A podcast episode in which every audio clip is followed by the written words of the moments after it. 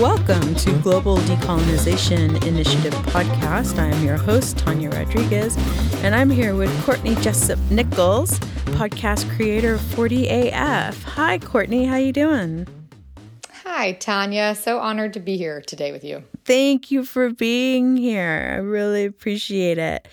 We will be discussing a few topics today. First, we have the Global Uprising Report, and our topic today is decolonizing the white woman mind. Mm. Mm. We'll be we'll be bringing you the GDI shout out of the week, the cocotazo of the week, and our philanthropy corner. So stay tuned because it's about to get real. Global Uprising Report. Colombia, Bogota, November 21st, 2019 to present.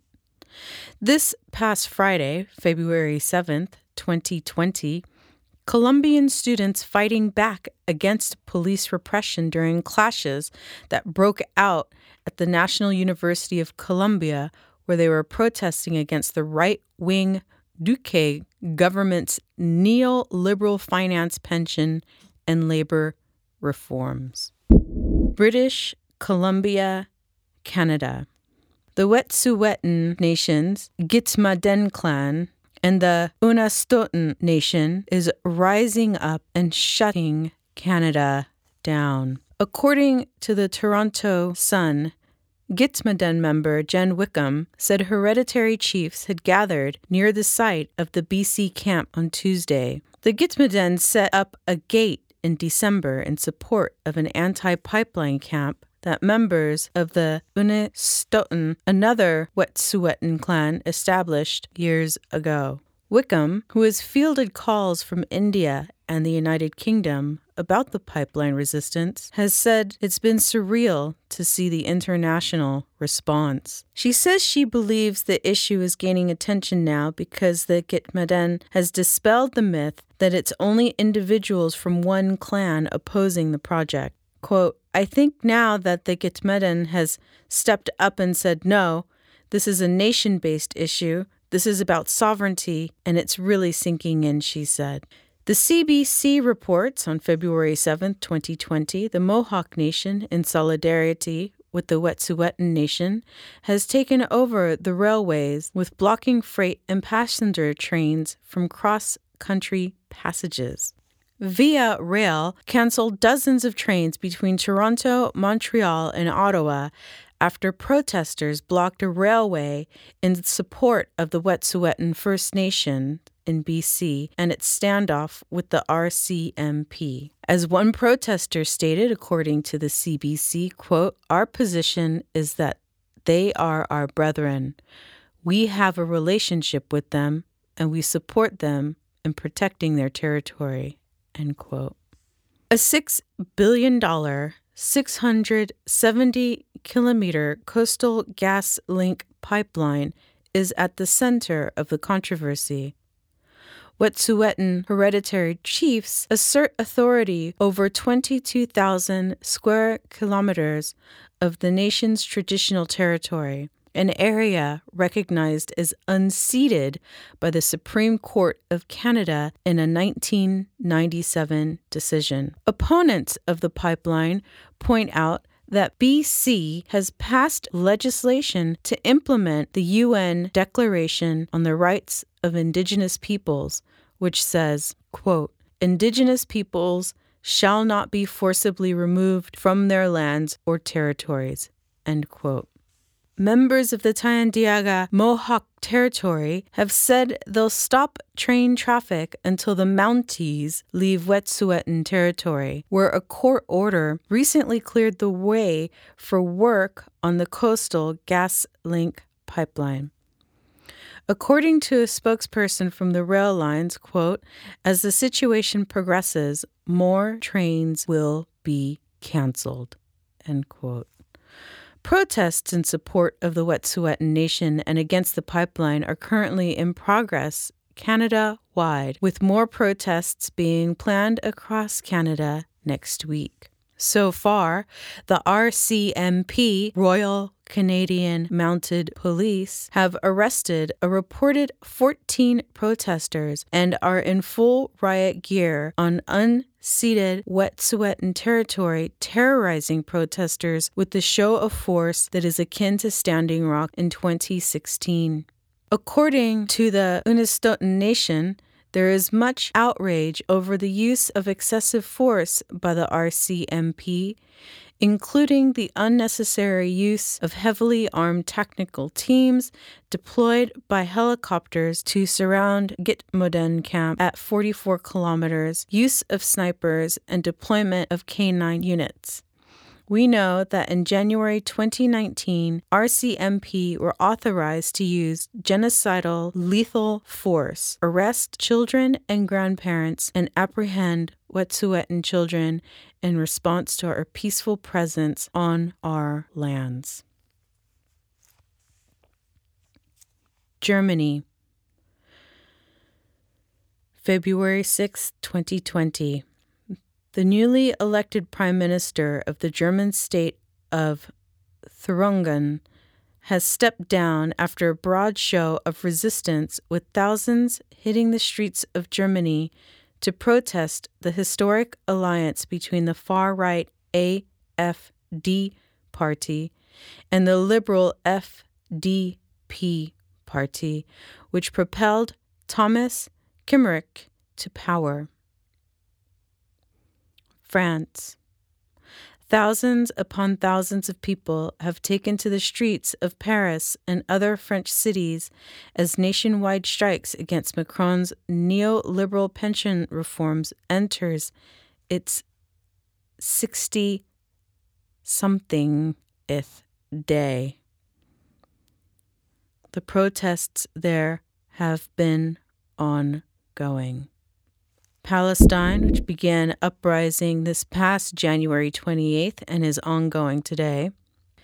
Palestinians have been protesting the Israeli security forces' heavy handed tactics in putting down Palestinian protests against the U.S. Israeli peace plan that was announced at the White House on January 28th. Greece began rising up this week on February 5th, 2020, to protest against the inhumane living conditions on the island of Lesbos. This ends our weekly Global Uprising report, which brings us to the topic of our show decolonizing the white woman mind, which is such a big unpacking, we made it into a two part series. Wow, we're really, really happy that you're here, Courtney, and bringing in your wisdom. Uh, your your podcast 40 AF is awesome, and how you're uh, approaching these issues from a white woman perspective, which is so much needed uh, these days uh, for the white women to rise up. I'm absolutely stoked that you're here and able to bring that to us today. Well, thank you so much, Tanya. It's really nice that you say that because often when you're really actively trying to decolonize your mind, you're trying to learn from others who have suffered at the hands. I mean, I I represent the villain in the story, right? So, um, the it, it's nice. It feels good to be wanted in the space because I try so hard to just listen and sit and learn that um, it, it, feels nice to know that uh, that you want me there. So thank you. And I got, I have a friend who is a woman of color this weekend. She looked at me and she said, "I love you, but I'm tired. Mm. It is time for you and other middle-aged white women, which I am, to do the work that I've been doing my whole life. And I said, You got it. I'm going to do everything I can. So. Wow. And that's inspired you to make a transition in your podcast, has it not? I mean, that amongst it other has. things. Amongst GDI, I definitely uh, have spent the last, I've spent the last two years after being very fortunate to live in Arlington, Virginia, around some really intellectually just brilliant people doing great work for racism. I joined a equity, diversity, inclusion committee at our school that was ninety percent Caucasian. Wow. Um, it's a public school, and it yeah, it was it was pretty eerie. I walked in because my husband's in the Navy, so you move around and you just kind of you know bloom where you're planted. Mm-hmm. But I walked into the school and I thought this isn't right. This is a public school near the city. What's happening? And I met friends that were really struggling. Their kids weren't really included in the curriculum. And so they asked me to join this committee. And through really listening to them and putting all the pieces together for the last 42 years, I mean, I finally heard the message. It's quite embarrassing. I'm not ashamed. I have to say it, right? I have to be honest with everyone and myself that it's embarrassing that it took this long and this. Um, real personal connection to people mm. to see that even though, and we've talked about this a little mm. bit, but even though I'm a nice person, I'm not doing enough. I know you just don't see it. I'm telling you, it's um, it's, and then I moved from DC to the Fort Worth, Texas area, and have an even more personal connection with uh, children in the neighborhood that are my friend, my son's friends, and the mom is my only friend here, mm. and they are um, African American kids, and they get treated badly. I mean, I see our neighbor across the street said the N word to me, just to me.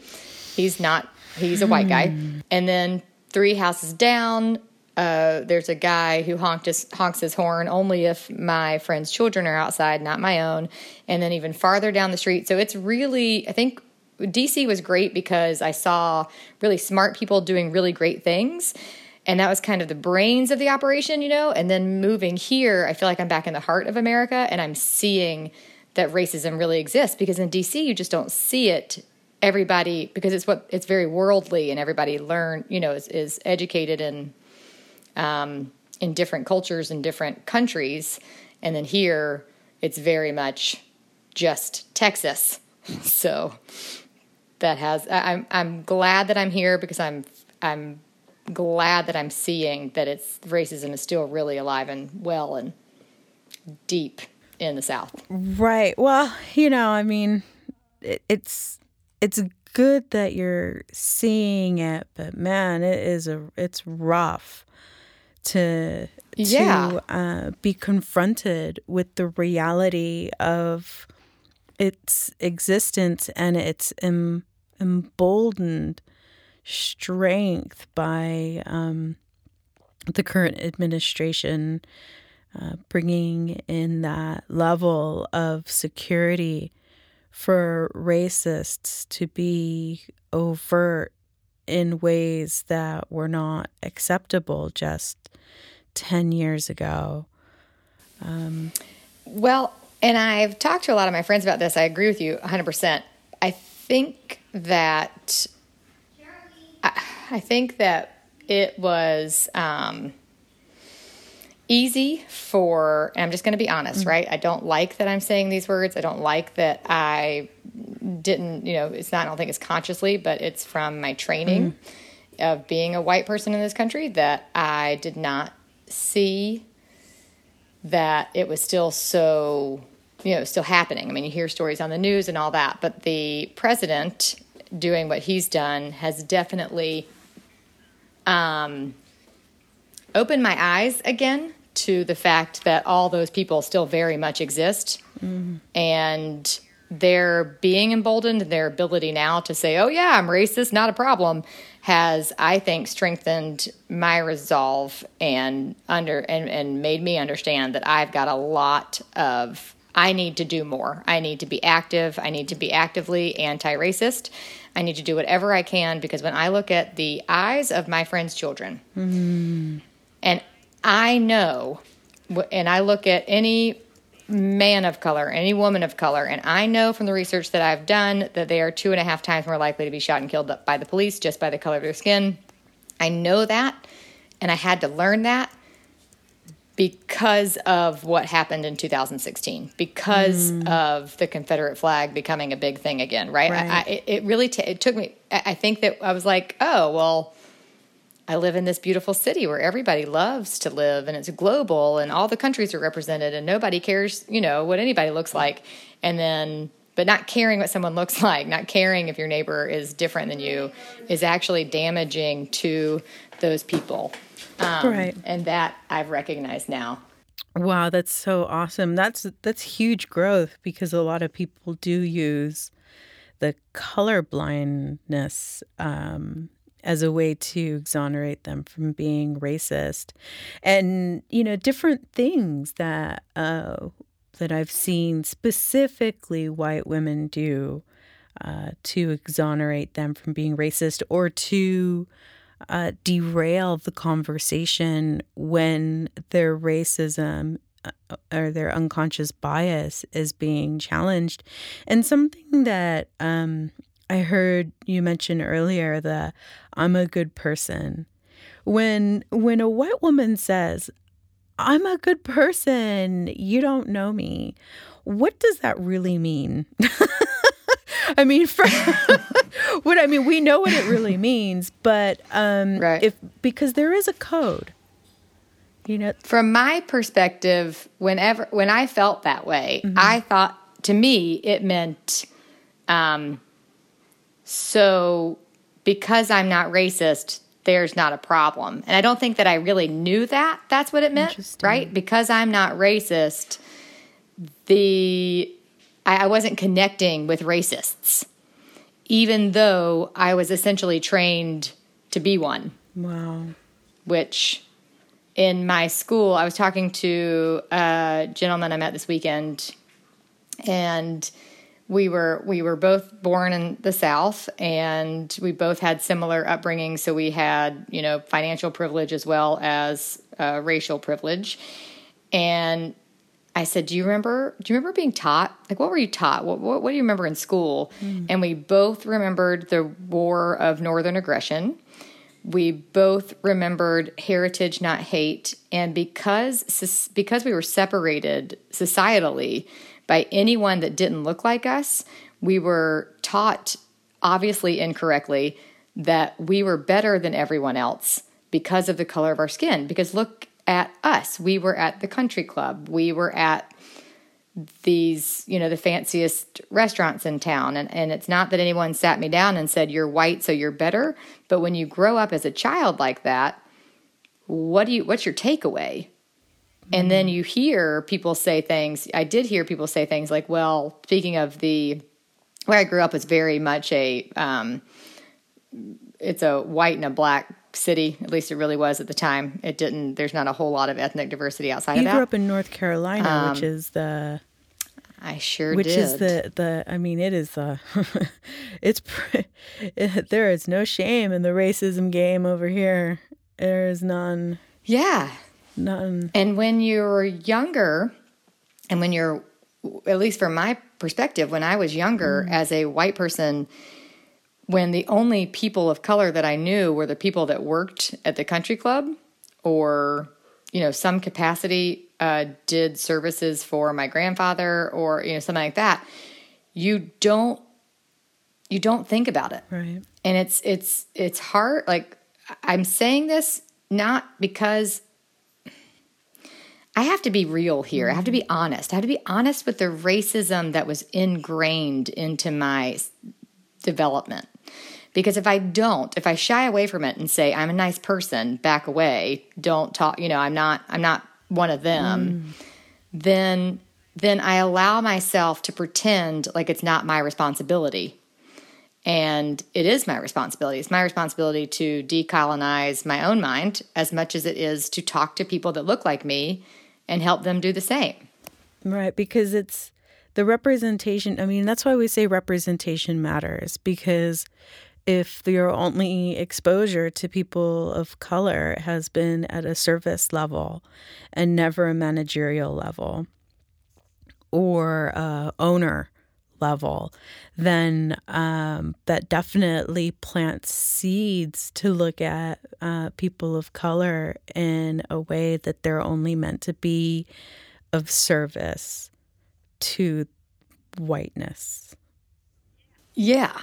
And when you're a kid and your grandmother's white, your grandfather's white, and your parents are white, and your friends are white, and your cousins, everybody's white, it it doesn't it doesn't sink in that that's not right. Mm. You don't realize that no, in fact, uh, the reason that the people of color aren't at the board, you know, in the boardroom, um, is not because of their effort, because that's certainly what I was told. Well, you know, what do you hear? The the may the best candidate win, right. or the best candidate get the job. Right.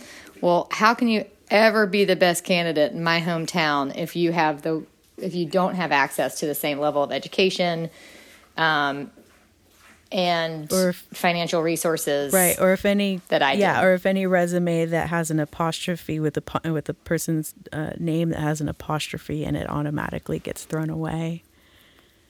Oh yeah. yeah. you can't even. I was talking to a friend mm. of mine who her name is could be kind of it's not real. It's like Courtney. Mm. Well, Courtney's sounds very, very white, but I do know people that are named Courtney. Mm-hmm. but uh, but her name was kind of like Courtney, where it it didn't really set a tone for anything. She said, but her cousin's name um, was hyphenated, and because of that hyphenation, she's like, my cousin has the same level of education, same level of everything, but cannot get a job because she can't even get a phone interview. Right. And that's two people that look the same in this country. And just because of that name, that's done it. Wow. Wow, that is frustrating. It's, you know, it's frustrating for us to experience and it's got to be frustrating for somebody that whose eyes are open to it and you know the the feeling of helplessness and so, you know, doing what you can to bring awareness to more people is so vital um, especially people that may not uh, recognize how how vitally important. I mean, right now it's it is life or death. We've got we've got children in detention centers. You know, I can imagine mm-hmm. if all the white women in this country stood up and waged war against the children being in those detention centers those detention centers would Changes. shut down in like hours, within hours. But you know, it doesn't so affect. interesting, right? It doesn't. It doesn't mm-hmm. affect the white women personally. So then mm-hmm. it must not either be really happening, or it's not as bad as people say it is. Right. Right. No, I agree with you. Uh, I think I was talking to somebody about this this weekend, mm. and I really, um, I, I am trying to talk to white people about racism as much as possible, and it's anytime you even say the word racism, you should see, I'm sure you've seen it, mm-hmm. right? The faces, everybody goes, like the whole bar went silent when I brought it up. it was the Super Bowl, and I promise you, everybody went, what? And I'm like, nope, we're doing this. Mm. This is happening, folks. Mm. Um, but someone said, why don't white women stand up for them? Why don't they stand up more? Why don't they, you know, where are the white women at the table? Wow, yeah. And our society, the way you're you're brought up, you're brought up to be a wife and a mother. So essentially, the minute you become married, your in your individual worth is stripped away into these other jobs. Mm. And I think that in particular, and I'm, I'm sure there's going to be people that hate to hear me say this, but it's really not, uh, and I don't care um, because it's true. You become you become a side piece. You become an extension of the white man. Wow. And so you support him almost blindly. You you someone said, "Well, why don't?" Um, it's almost like a codependency the reason that white women have never we've been you know we're we're women mm-hmm. right like we're we can't go out at night in places like that we'd be smart about things but we've never been attempted to be wiped out like every other person by white men. Um, now, I happen to come from a place of love of white men. I'm married to one, I'm raising two, right? I believe in people's hearts and souls, and I think that we can, if we can open up people's eyes, then we can make change. Mm. And so I believe in that because that is my father and my grandfather and my cousins. And you know what I mean? Mm-hmm. Like these are my people. This is what I this is this is my family. Right. And I can't deny my family, but I can try to help them. Right. Uh, and I've already seen that. I've seen that in my sister. I've seen that she's joined an equity, diversity, inclusion committee at her That's school. Cool. Um, yeah, right. Like that was really neat. And she said that it's because of my podcast and because of these conversations. So that's that's the kind of thing that we have to do. And being an extension of someone else leads you blindly down their path. Wow. So we but if we look at white women and we talk to them, if I talk mm. to them, if you talk to them, if we look at them like mothers, it's a mom. Okay, mom, how do you have to walk? Like, I have to walk my brown skinned babysitter. He's 16 years old. He's a wonderful child. I have to walk him four houses away to go home at night. I have to walk him home because I don't, because of those reasons that I expressed of the guy that lives four houses down, the one at the end of the street, mm-hmm. the one mm-hmm. across the street. I'm, he's not safe in this neighborhood. He would be tried as an adult, he would be treated as an adult, and he is a 16 year old child. And when I've said that to my friends, they're like, "Oh, well, I think all children should be." This is my southern mm. accent coming out. You know, I gotta, I gotta play the part right, Tanya.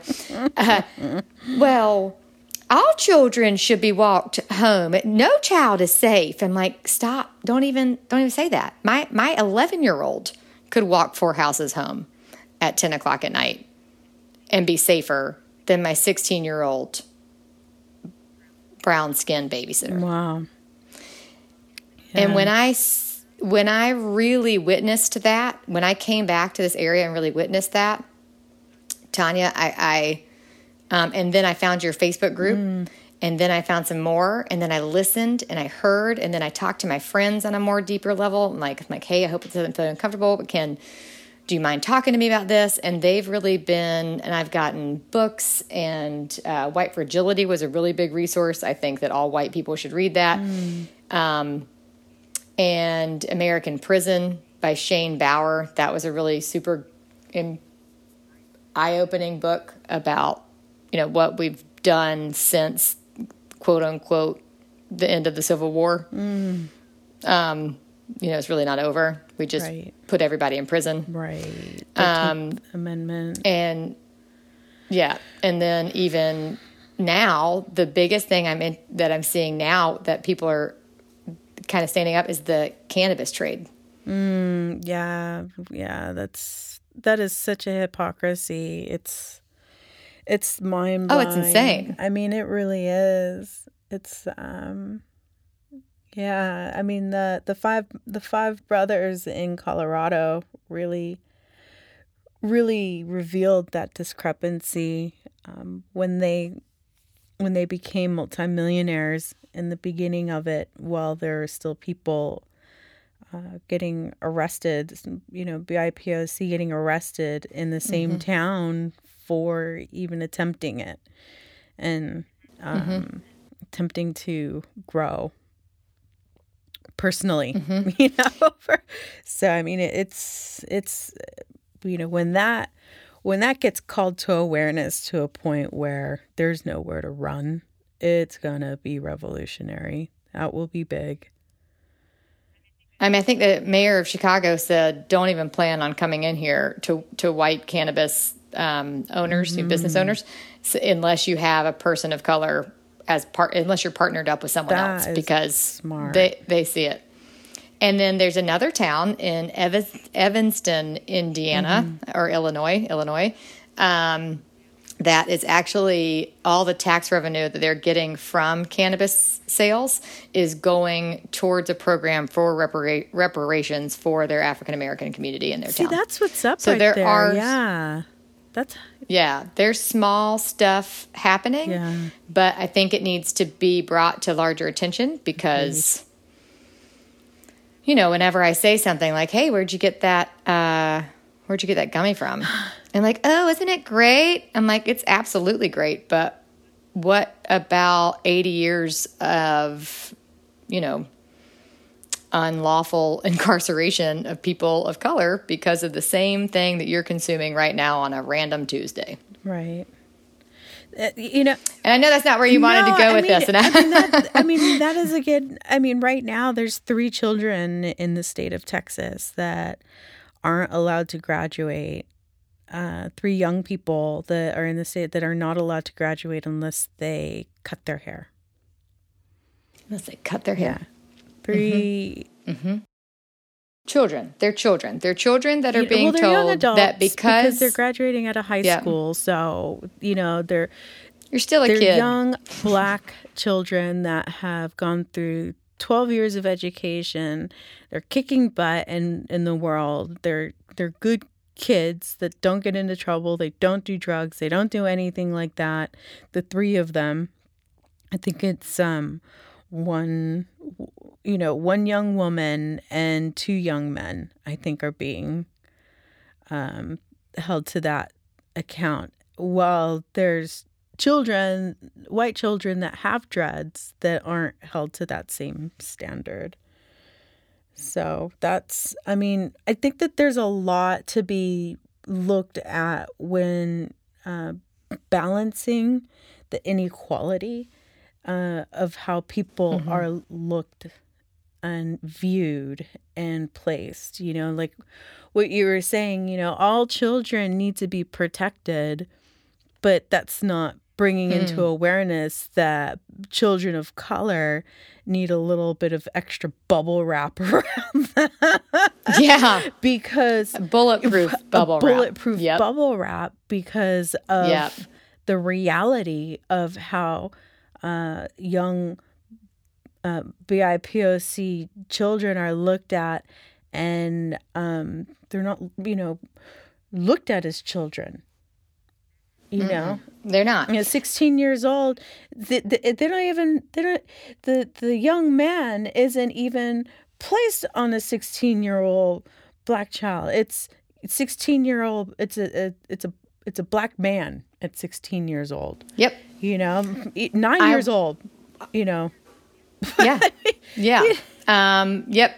They're not they're not they're not looked at as children and and then their color at that point is not you know it, it's not oh it's because they did something wrong it's because they were in the wrong place at the right time wrong time nope it's just because of how they looked Right. and we could go i mean standards of beauty um, you know talking about like looking differently than what is has what white systemic racism has done mm-hmm. is made my friends feel like they're not beautiful in their own natural bodies. I mean, I know that we all have body issues, which is lame, and we're women, hopefully, you know, we're working on that body positivity and stuff like that. But when you anything, okay, so here's the transition from the podcast to 40AF. 40AF was really fun. It was really fun. And I enjoyed it and I got a lot out of it and I learned a lot about what I was doing and how what I wanted to talk about. But I would have like an episode on relationships and then I would have an episode on LGBTQ. And then I had a three-part series in ending racism. And so it's very mm-hmm. confusing to anybody that would pull in and say 40AF, it sounds like you're just going to talk about being 40 and having a great time hmm. Through groups like yours, through um, our conversations, through conversations with my friends, I, I really, you all have said it loud and clear. 40 AF is, while it's cute and it has a nice little branding package, it's not what's important in this world. And I cannot, I can, it, it's heartbreaking that it took me 42 years to really, really get it. It um, makes me sad that I that it took personal experience with a family to really get it. Um, But when you are in an all white world, you just don't see the disparity. You don't see it, and nobody's talking to you about it. No right. one is saying, look out there. And so I have an opportunity because as my friend, so I have a friend who said I was I was telling her that I was kind of grossed out that you know, I I was going to try to talk to white people about racism and that they might listen to me where she's been talking to white people about racism for 15 years and nobody's listening to her. Mm. And she said that it's scientifically scientifically proven that we are more likely to listen to people that look like us. Mm-hmm. And it was that moment that I said, well, then okay. I don't have I have a choice. Uh, we always have as white people in particular, we always have choices. We can choose to turn the other cheek and pretend like it's not happening, or we can choose to listen to brilliant, wonderful, pained, scared, beautiful humans mm. that are saying, We aren't lying to you. This isn't made up. I know that you've lived in North Carolina in some little economic bubble, but this is real. Mm. And if you're a mom, if you really are this good person, mm. then prove it. Mm. Prove it by talking to other people that look like you yeah, so that I, we I can mean, collectively like, see it. One of the things that um, I've often called for and and and continue to call in is for white women to handle your people. It's like, hey, white women, mm-hmm. handle your people because they're, you know, the the white women seem to not listen to BIPOC or, you know, even if if I'm standing in front of a white woman and speaking eloquently to her, um, you know, of, of something benign, and my my white husband is standing next to me, she won't understand what I'm saying and he has to repeat it so she can understand it. So, I mean, this is something that happens on the, you know, at least once a week. And so it's something that is noticeable and um mm-hmm. you know, one of those things where it's like, you know, when it happens to you, uh, what do you do? You know? And so um I, I want to find out what was the trigger? Like, what was the, what was the thing that happened that like woke you up to, you know, oh my God, I've been, I've been raised in this construct and, you know, or oh my God, like what happened? Was it, uh, a, a multiple, a, you know, were there, uh, there are multiple things that kind of happen so that you can, that like brought yeah. you onto the journey or was it like one major thing that catalyzed the whole realization of uh, growing up white centric and the harm of not having that inclusivity as you're um, you know along on your path? Sure. Yeah i feel like it was like a 20 year build up wow. Wow. Um, really? yeah Yep. Wow, that's yep. awesome. Which is why, again, it's also it's also disturbing, yeah. right? Yeah, exactly. Yeah. Like it bothers me. It bothers yeah. me, um, uh, because I've I, okay. So uh, I went, you know, I, I small, super small town. Um, hundred percent. I went to a private school. It was all white. Every every social event, every anything I went to was always white, and I didn't you don't see it. You just you just don't. I want to say that that you do, but you don't. You don't see it as a problem because everyone you love and that you respect isn't telling you something's wrong with this. Hmm. Right? So you're a child. You're you're born you're not born a racist. You're developed into racism. Because you're born a kid a baby. A baby is is inherently good. Hmm. I believe that across the board. And then, you know, it's melded into something else.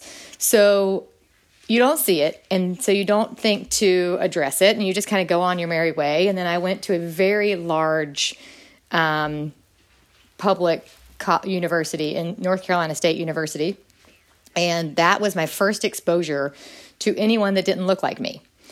And so i started to sort of seek these people out. And if you i have all these you can't ever see them because of what I'm doing in them. But um, mm. all my pictures from college, I'm with people that don't look like mm. me because I really wanted I really, I'm like, wow, this is like a whole new world. I've never been exposed to this. I never even, I never had a friend come over that wasn't white. I never had a sleepover at someone's house that wasn't white. I never had a date wow. that wasn't white, right? Like everything was white. And that's just how it was, ex- that was expected, that was accepted and approved of my society. So when I went to college and I'm like, okay, wait a second, look at all these other humans that are gracious enough to not judge me as the villain right away because I'm I'm southern blonde, you know, I I look the part. Uh, and they started exposing me. So when I, I told you the story, but I think it's I made another person laugh. So I so clearly it's. Um, I had a small Confederate flag on my wall in college. And I say small because I'm still largely embarrassed by it, but it was small. And my friend, who was um, African American, came into my dorm room after four months. I mean, we were hanging, we were buddies. We were hanging mm. out. Probably he lived on my hall. Uh, and finally, he came in and he said, "I got to tell you, that makes me really uncomfortable." Mm. And it was the first time that anybody had ever gave me that perspective because I always thought it was heritage, not hate. I thought that it was part of my uh, upbringing. I just I just didn't know. I just didn't think mm. about it, and I was naive because I'd never really suffered. I mean, yes, I suffered. We, life is hard, but I didn't suffer at all to the degree of anyone else. So I never knew that suffering existed, and and that that would do that to him. So I I immediately took it down and threw it away and um, that was the start. But then hmm. life went on. I didn't do anything. I didn't actively go after racists or that flag. I would see it and I had a different perspective now, but I was still safe in its existence. Wow. And it didn't, I didn't think beyond my existence. So I then got married, and uh, well, that's not not right away, but I moved to Florida, um, Jacksonville, which is northeast mm-hmm. Florida, mm-hmm. but very much like southern Georgia as far as culturally goes. Mm-hmm. So there was definitely a lot of racism, a lot of things happening there. Um, again, not affected by mm-hmm. it, and again, almost predominantly back into a white world um, with my career, and so I that was like another seven year wait waiting period, and then mm-hmm. I got mm. married and moved to Hawaii because my husband's in the Navy, mm-hmm. And at that time. That's when I started to see other cultures and I started to see how colonization had really affected people because wow. I was very fortunate to be allowed in the space of um, some Hawaiian people. Mm-hmm.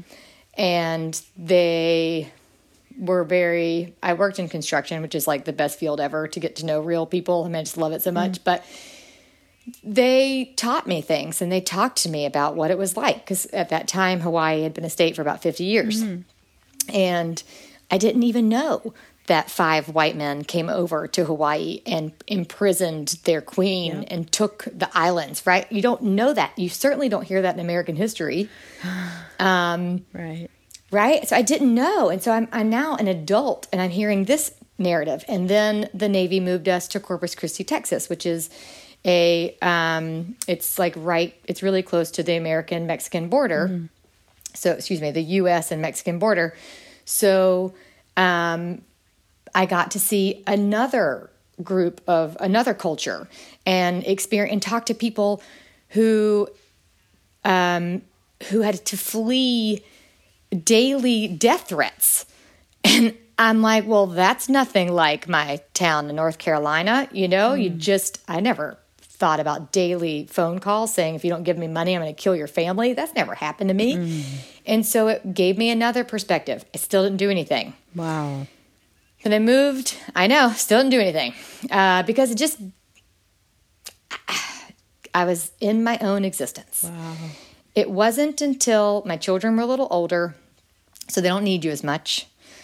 My realization of what society was doing, my move to DC, meeting int, meeting super uh, people that were not afraid to tell me to go suck an egg. so, uh, in the nicest of ways. But yeah, yeah, this was this East Coast City. This full. was a friend of mine. Yeah.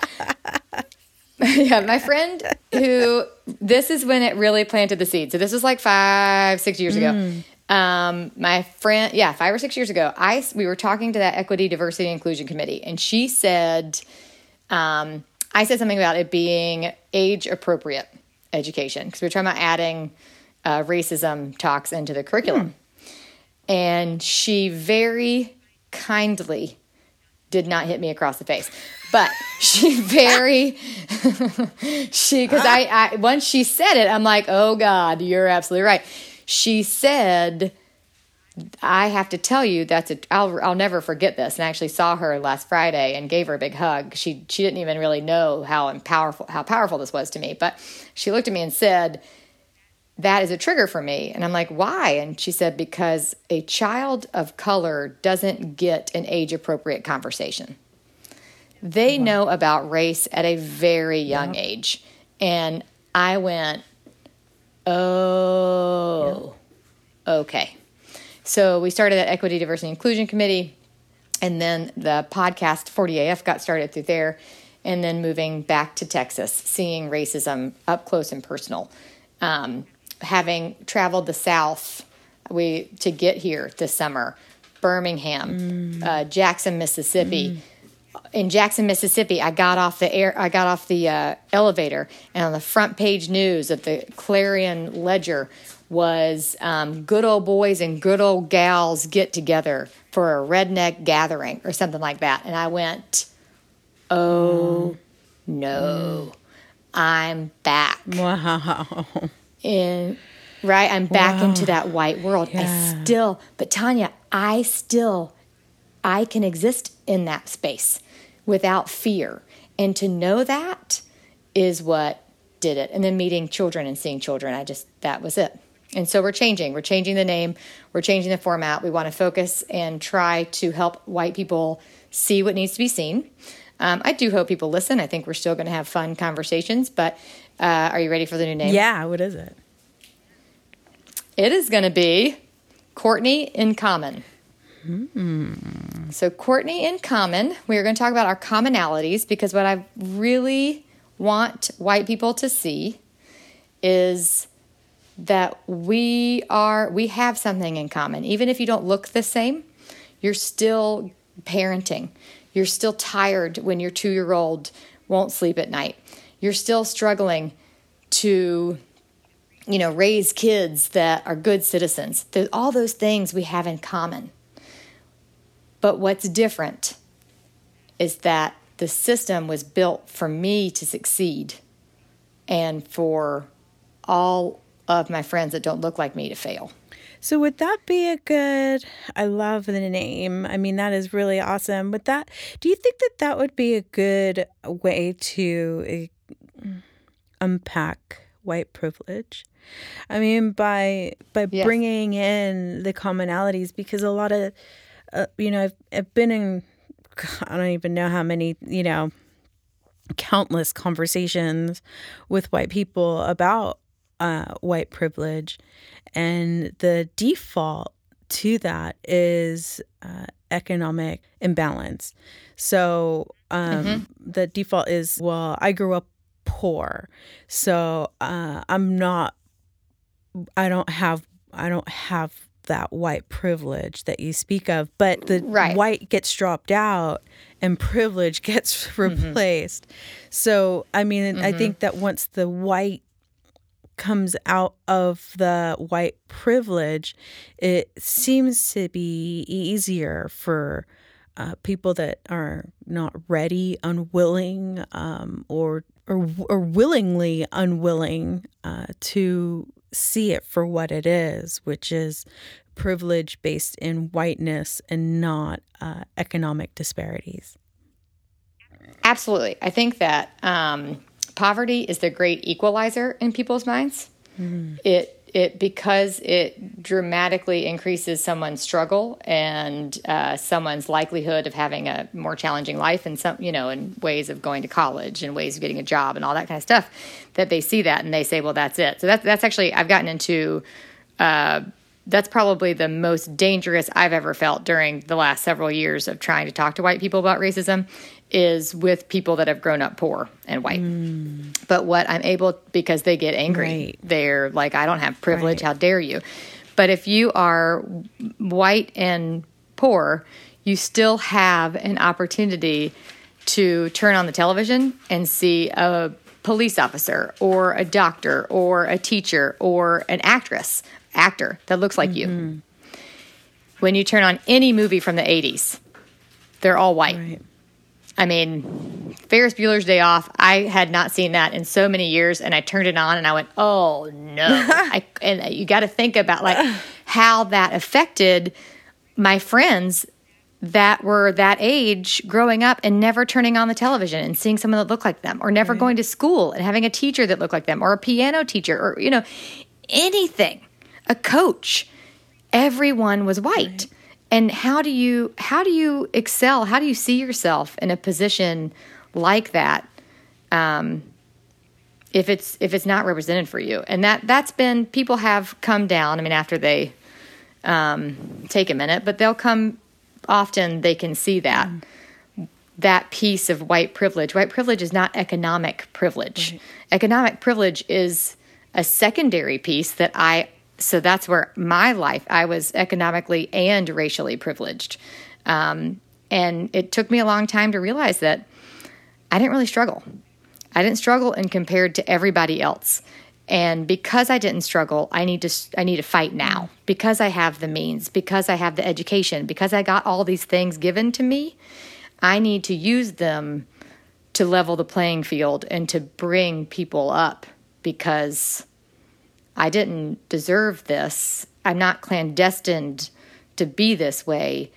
It's dumb luck, and it's just the way I was born, like everybody else. Right. And you have taken the initiative to do something to heal the imbalance and that's that's really that's really powerful and and using your white privilege for good to bring awareness to these things is is huge and um you know uh, fortunate fortunately in this day and age seeing more white women beginning to uh, question what they've been taught to mm, believe mm-hmm. and um and uh and and also the shiny veneer of whiteness has now started to crack in ways yeah. where there's holes now, big holes in the whiteness mm, mm-hmm. because the narrative is so predictable. I'm a good person. Mm. You don't know me. Mm. Lists credentials, mm-hmm. personal attacks. Uh, I've got a black yeah, friend. I've got a black friend. Um, you know, the, mm-hmm. the conversation goes from you don't know me to okay, sweetie, I had a woman today call me boo. Oh. And I'm like, uh, what? so, of course, I posted perhaps maybe this video might help you understand how offensive uh, and presumptuous that was, you know. And then, of course, the next so, comment is full, uh, full blown uh, personal attacks with names and everything like that. And um, so it's it's almost like the predictability of the fragility is uh, is becoming textbook it is, which is allowing me included to know how to combat it. Right. So that's um, my next question. And to yeah. see it in my own self. Yeah, mm-hmm. that's my next question is um, what are tools that you have come across? Because this is something that you're in, and as a white woman, um, knowing effective tools for BIPOC to use with white women with white women that just cuts right through that that call me. let me let me handle it. I'll take care of it. No, I'm just like, kidding. Don't even. I'm not. Give them my phone number. yes, give them my phone number directly, my email, whatever it is, because that's what my friend said. Tanya, that's what my friend said. She said, I'm tired. Right. I don't want to fight you anymore. Not me personally, right? right? But but mm-hmm. like white women. She said, I don't want to fight you anymore. I've done it. It's your turn to fight your people. Mm-hmm. And like, you know mm-hmm. what? In that conversation, nobody had ever directly spoken to me personally that way. And I, have heard, you know, I've, I've, I've grouped myself. I understand. I'm, I, I'm get, I'm picking up what everybody's putting down, but, um, I'm really, I'm trying to, uh, see that. I, I think the, what would you say? I mean, it's right. I mean, it is a difficult. One, I don't. I don't know? know? I mean, because there mm-hmm. are you know one of the one of the tools that I've been doing is to not respond and stay on topic of um, you know having them unpack their harm.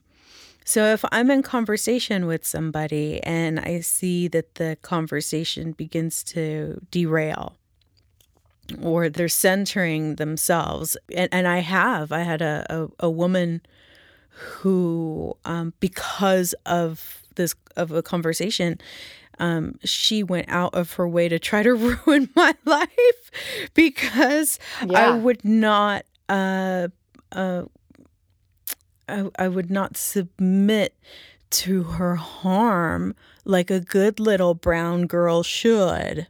You know what I'm saying? Mm-hmm. And um mm-hmm. and she has gone out of her way and above and beyond uh, some egregious uh, methods to uh, try to denigrate anything uh, that I do professionally. And, um, you know, one of the things that I said to her was, uh, you know, I see that you're centering yourself in the conversation right now. And I'd appreciate it if um, you would Google how to not center myself in the conversation you know and but it, it's like the checklist you know it's the centering the weaponizing disease illness condition.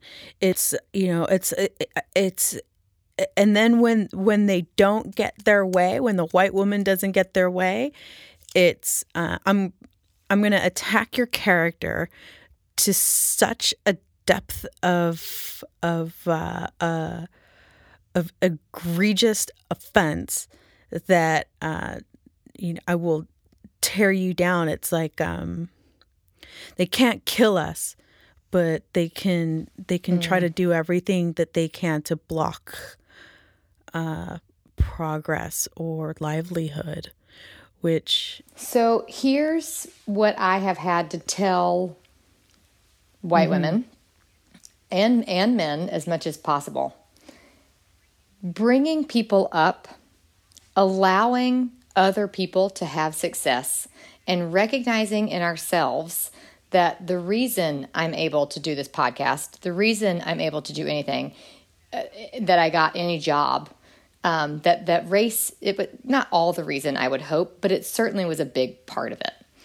And you have to see that, and you have to say, it's not the system I created. This is what we. This is why I think that Courtney in Common um, is the right way to go for me because I'm not blaming white people for the way the system was set up. Mm.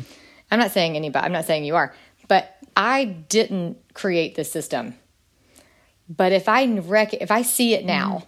and I don't do what I can to dismantle mm-hmm. it, no matter how long it took, I got to get rid of the guilt. Mm-hmm. I got white guilt keeps you from being active.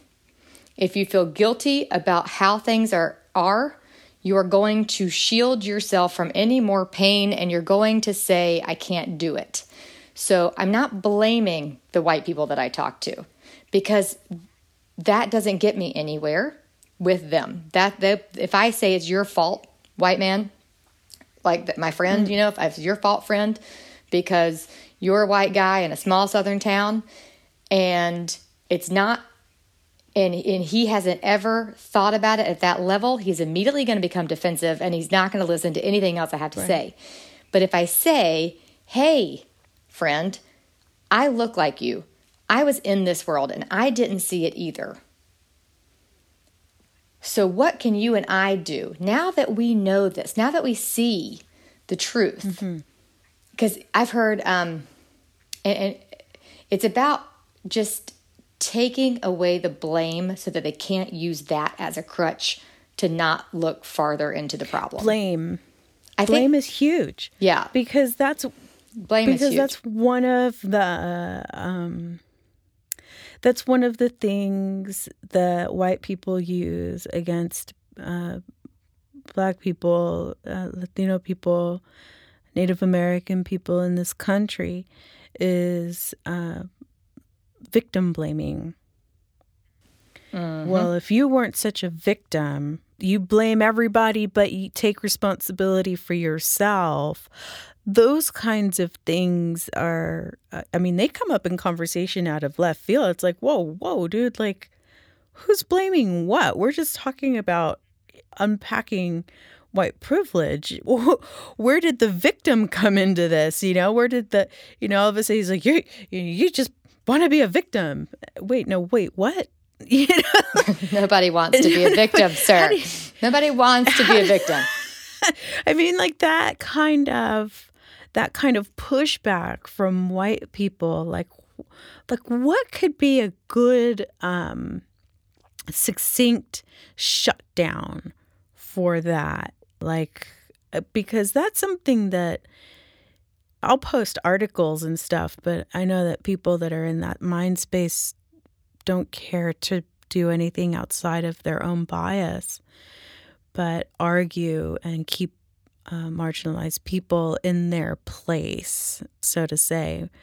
So, mm. I mean, for the everyday racism that BIPOC experience, how can we communicate with white people in a way that protects us, that um, is a modern way of facing the um, the everyday racism that we experience? Because we're not quiet anymore. We're not taking it we're not taking it anymore. No. And more and more white people are starting to realize that and have almost become emboldened by it. Like they challenge BIPOC to um, almost like a, a dueling match of wills, so to say, over who has the power in the room. And uh, what do you think would be an equalizer, I guess, more than anything, uh, to level that conversation so that it just shuts the whole room up. Is there anything that you've experienced uh, working in this field that really grips white people when said by somebody um, of color to shut down that conversation? Right, it's a big one, huh? it is a big that one. That concludes part one of this two part series with Courtney Jessup Nichols, Decolonizing the White Woman Mind. Looking forward to bringing you part two next week. Stay tuned, GDI.